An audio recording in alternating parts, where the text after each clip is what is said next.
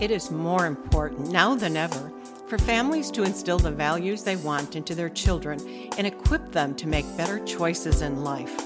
Timeless Truths will inspire you to do just that. Thank you to my friend Daryl Rolark, the recording artist, composer, and producer of this music called Beautiful Soul.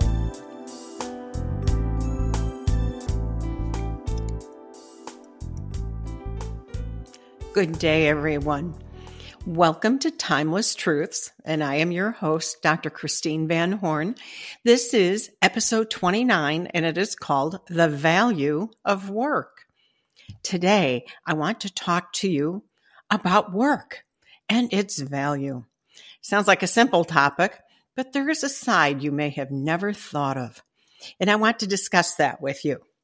In today's society, we see so many people wanting to not work in fact, they just want things handed over to them for free.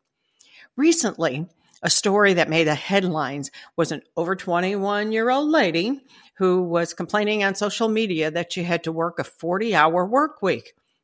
She said she could not do it because it interfered with her social life. She sure got this mixed up, and truly, many people do today. When I was younger, teenagers worked as soon as they were of age. In fact, I worked before I was of age, and my parents had to sign a work permit for me to allow me to be able to do that. But I had such a great desire to go to work. You know, these teenagers, they worked and hopefully many still do, at places like fast food restaurants, stores, and similar places. I'm not seeing as much of that today. Work is God's plan. God worked. Did you ever think about that? God instituted work for himself and others of his creation. According to Genesis chapter 2, verses 2 and 3, by the seventh day, God had finished the work he had been doing. So on the seventh day, he rested from all his work. And God blessed the seventh day and made it holy because on it he rested from the work of creating all he had done. So this is in scripture and it explains God worked. So if God worked, we really need to be doing the same thing. And actually, from the beginning, God had a plan for man to work as well. Genesis 2 5 says, No shrub of the field had yet appeared on the earth, and no plant of the field had yet sprung up, for the Lord God had not sent rain on the earth, and there was no man to work the ground. Hmm, there it is. But after the creation of man, while still in Eden, God created man who would do that work. The Lord God took man and put him in the garden in Eden to work it and take care of it. And that's Genesis 2:15. And God's plan for man to work continued after the fall of man and after Adam and Eve were removed from the Garden in Eden. So this is Genesis chapter 3, verses 23. So the Lord God banished him from the garden in Eden to work the ground from which he had been taken.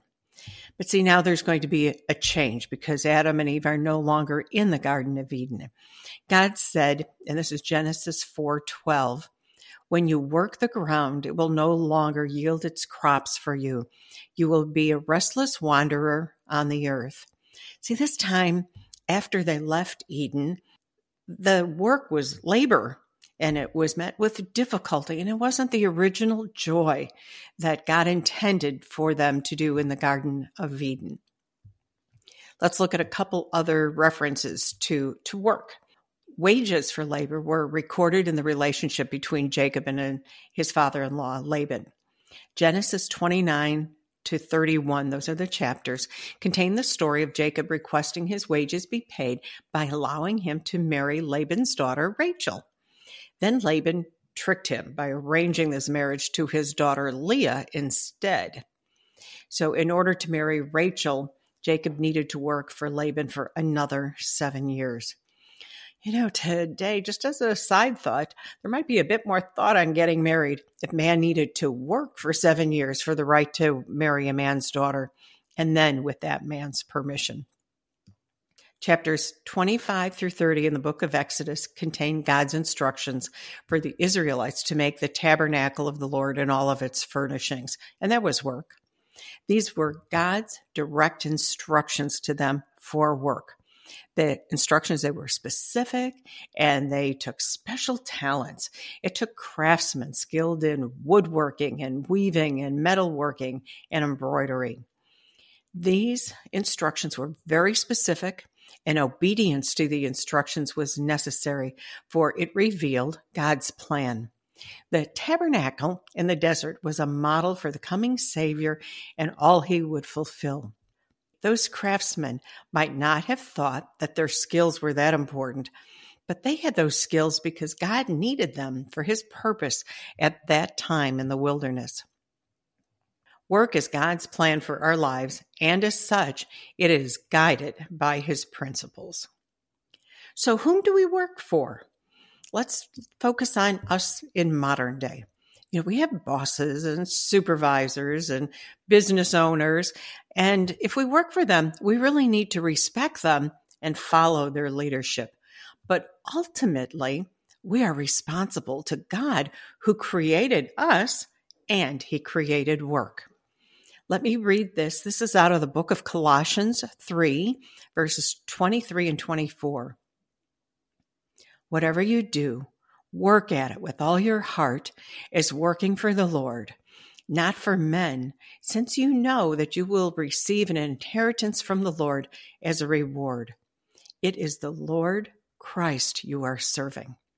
So when we work, yes, we do work for earthly supervisors and bosses, but ultimately we're working for the Lord.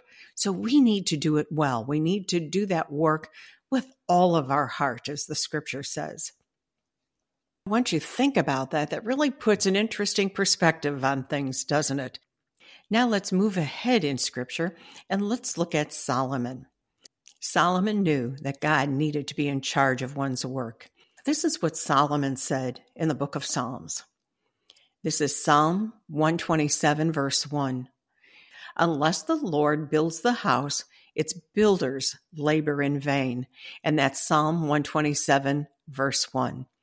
Today, if people selected their jobs with this kind of concern for it being in the will of God, there would be less workplace problems and random job changes in one's life.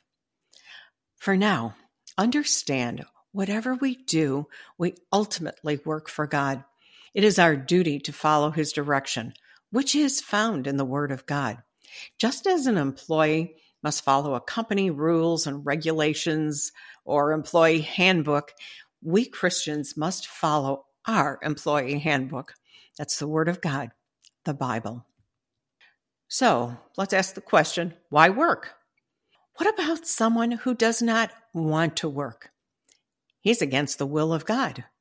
What about someone who does not want to do a good job with the job he has? He is against the will of God.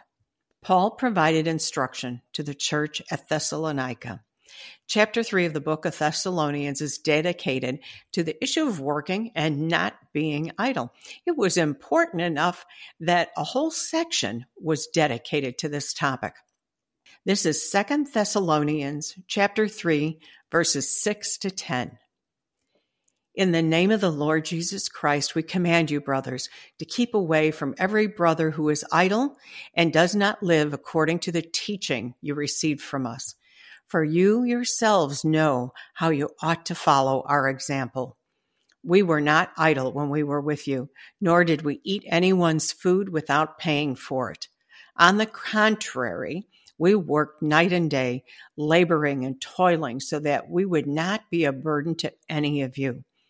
We did this not because we do not have a right to such help, but in order to make ourselves a model for you to follow. For even when we were with you, we gave you this rule if a man will not work, he shall not eat. Let me repeat that again because it's really important. If a man will not work, he shall not eat. This direction is really clear, it's really precise, and nothing has changed in this instruction since the early church, since it is the written word of God and it always remains true.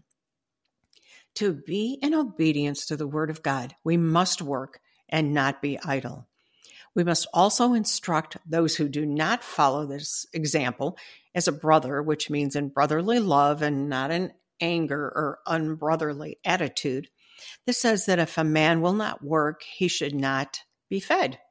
This means no handouts to those who will not work. Even family members, if they are older, like you have someone who's over 21 and out of college and just living in your house and they don't want to work, it is ungodly if you feed them. They need to work. Even if they are working for you or if they are working in the house, they, I mean, they need to work. They really need a job, but they need to work or you should not feed them. Using welfare as a means of support without working is also direct disobedience to the word of God. However, most people on welfare who are abusing the system are probably not aware that their actions are against the word of God. But this is a message that we Christians should vocalize to the world in a brotherly, instructing manner.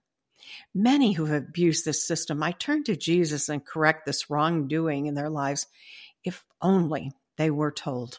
So if you hear this on this podcast and you have an opportunity to tell someone in a brotherly manner, not as harsh correction, but instruct them in a godly way that they need to work in order to eat.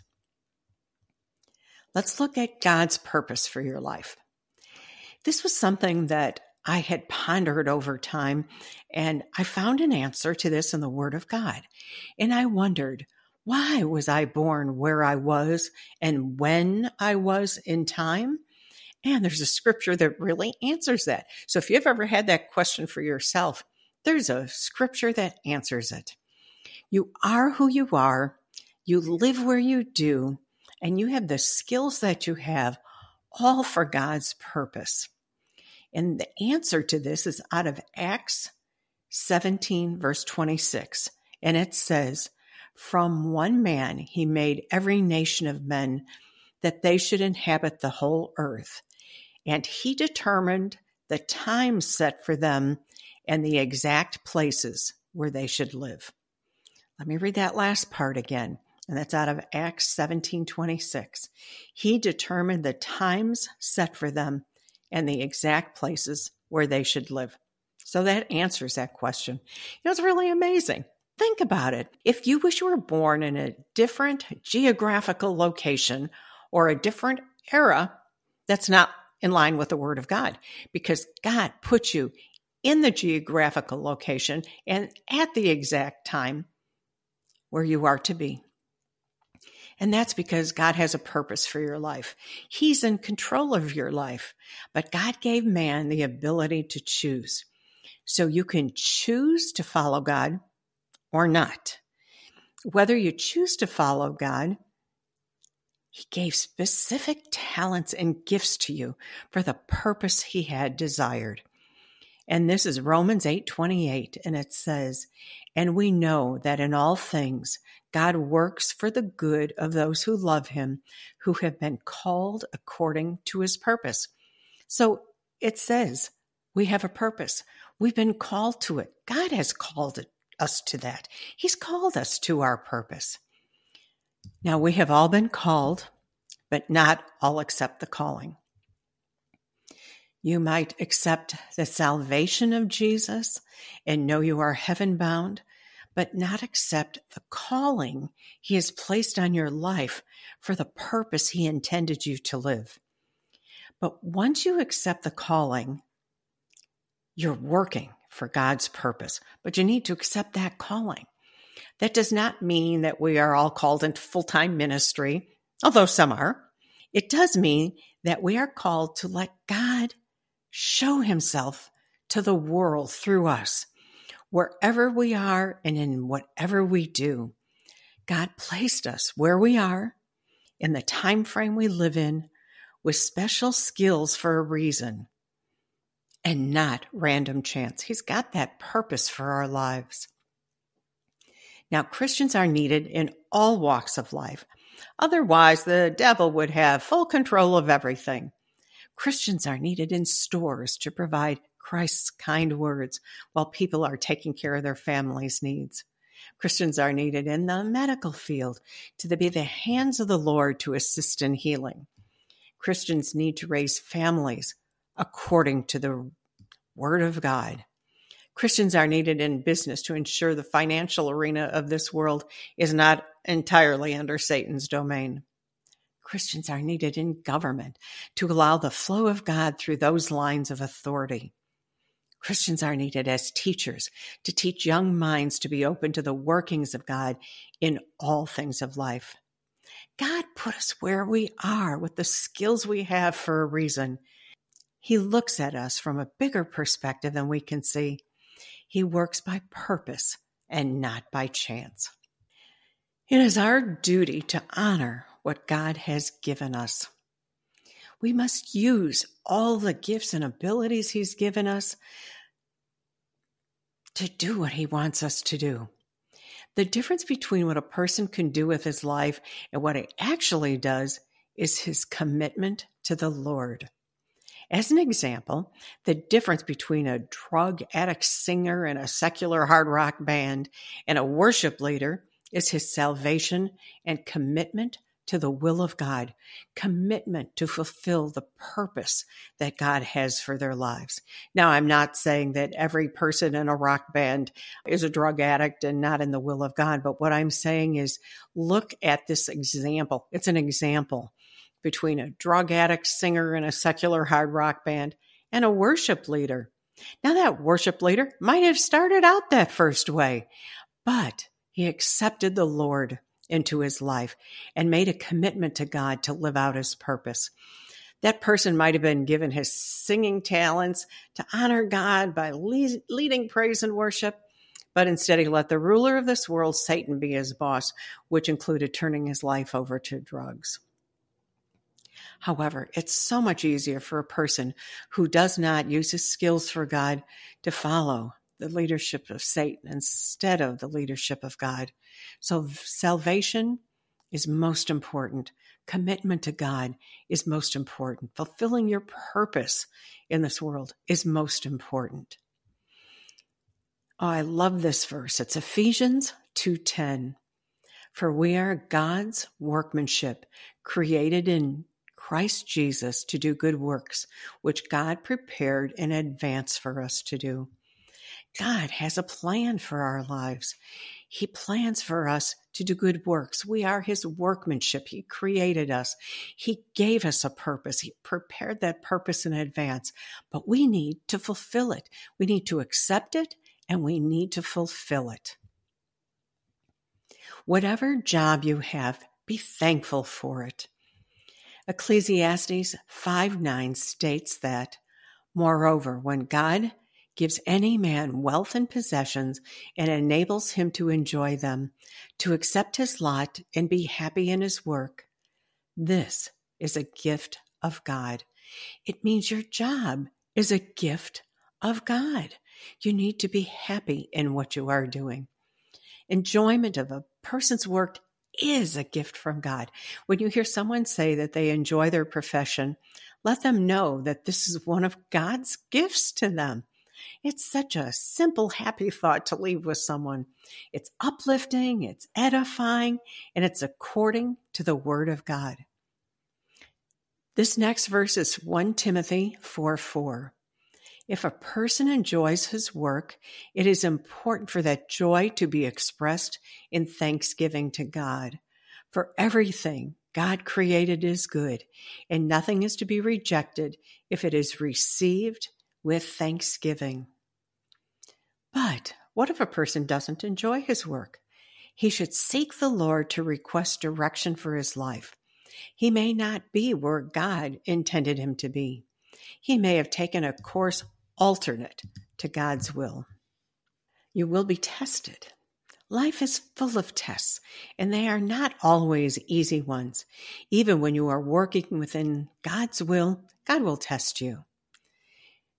1 Corinthians 3:13 says, "His work will be shown for what it is, because the day will bring it to light. It will be revealed with fire, and the fire will test the quality of each man's work. The fire is like the refiner's fire, burning out all of the impurities. That is why God tests us. He burns the impurities to bring us to a new level of excellence. I was just listening to a podcast by John and Lisa Bevere on character. And John Bevere was talking about a refiner's fire. And he showed his gold ring and he said, This is not 100% pure gold. But what is done to refine gold is to be putting it into a fire and the impurities burn to the surface. Now, if you were really to wear a 100% pure 10 karat gold ring, it would be soft and it wouldn't be sturdy. And that's why it has some of the other alloys within it. But his point was that God tests us like a refiner's fire and he burns out the impurities in our life to bring us to that new level, to make us be a person of character. And he said it's so important that you are a person of character that matches the calling that God has on your life. So if there's something God's called you to do and it hasn't happened quite yet, you may be in this time of testing. God may be burning those impurities out of your life to get you to the character level that you need to be for that calling on your life. So, where you are and what you do uses the talents that God gave you if you're willing to use them. How you respond to the situations you are confronted with is also no accident. How you respond to them is a test. It's part of the testing that God puts you through, and it's to get those impurities out of your life. So you have to ask yourself will you pass the test or have to take it again? So let me give you an example. If you are in a situation that just kind of keeps recurring, the same thing happens. You get a job, you have problems with your boss, you leave. You get another job, have problems with your boss, you leave. You get another job, have problems with your boss, and you leave.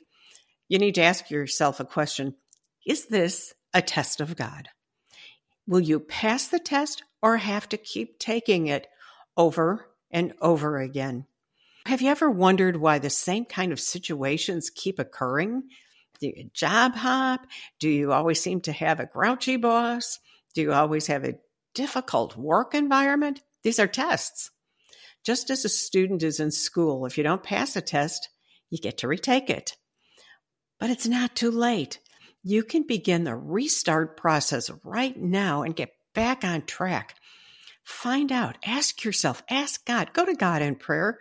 Why does this keep happening to me? What test am I not passing?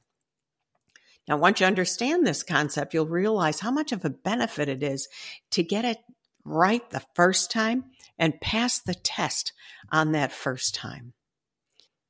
When times get difficult regarding the level or frequencies of tests, an important scripture to hold on to is I can do everything through Christ who gives me strength. That's Philippians 4, verses 12 to 14. Once you pass a test, God will bring you up to the next level. Just as a child moves through grade levels in school, adults in the will of God move through similar levels. Your response to these tests is important for God to know the level of responsibility He's able to give you. These promotions you receive are not from man, but from God. 1 Peter 5 6 says, Humble yourselves, therefore, under God's mighty hand, that he may lift you up in due time. As you gain an understanding of God's expectations of your work, ask the Holy Spirit to reveal the changes you need to make. 2 Timothy 2:15 says, do your best to present yourself to God as one approved, a workman who does not need to be ashamed and who correctly handles the word of truth. Even though some of this may seem difficult at first, it is not.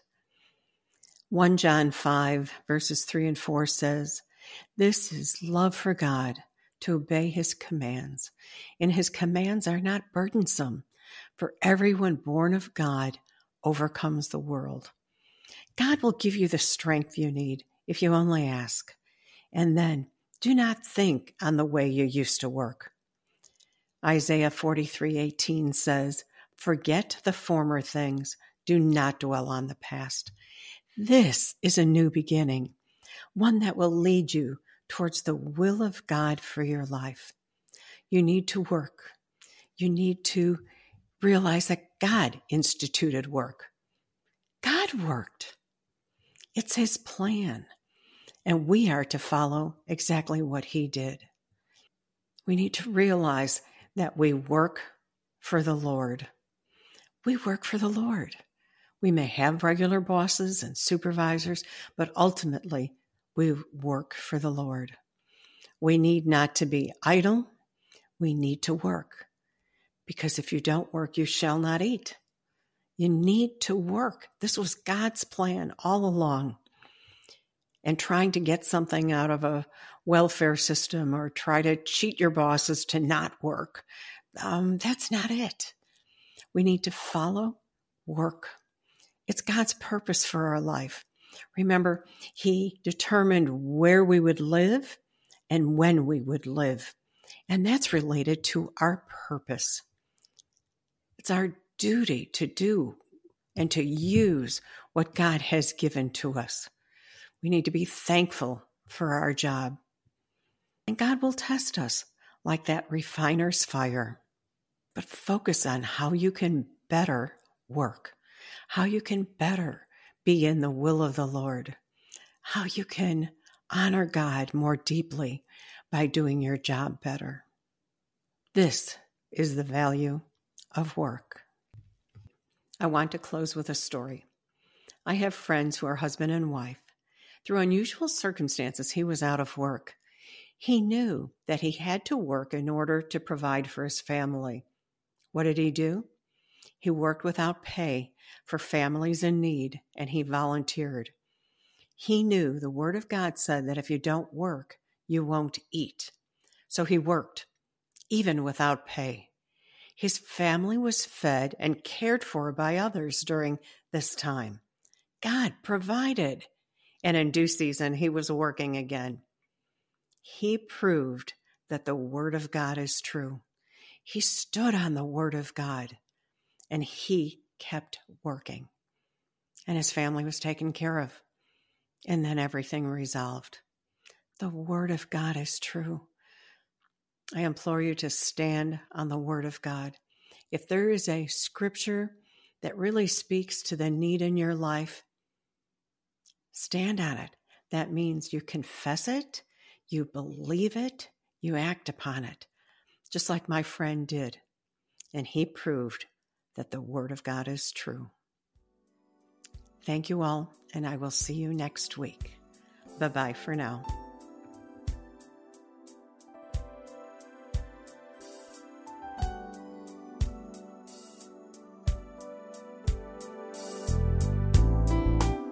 Thank you for tuning into the Timeless Truths podcast with me, Dr. Christine Van Horn. I hope that you have been inspired and have found this discussion helpful in guiding your family. Please check out my website at drchris.co for additional resources or contact me at chris at drchris.co. See you next week.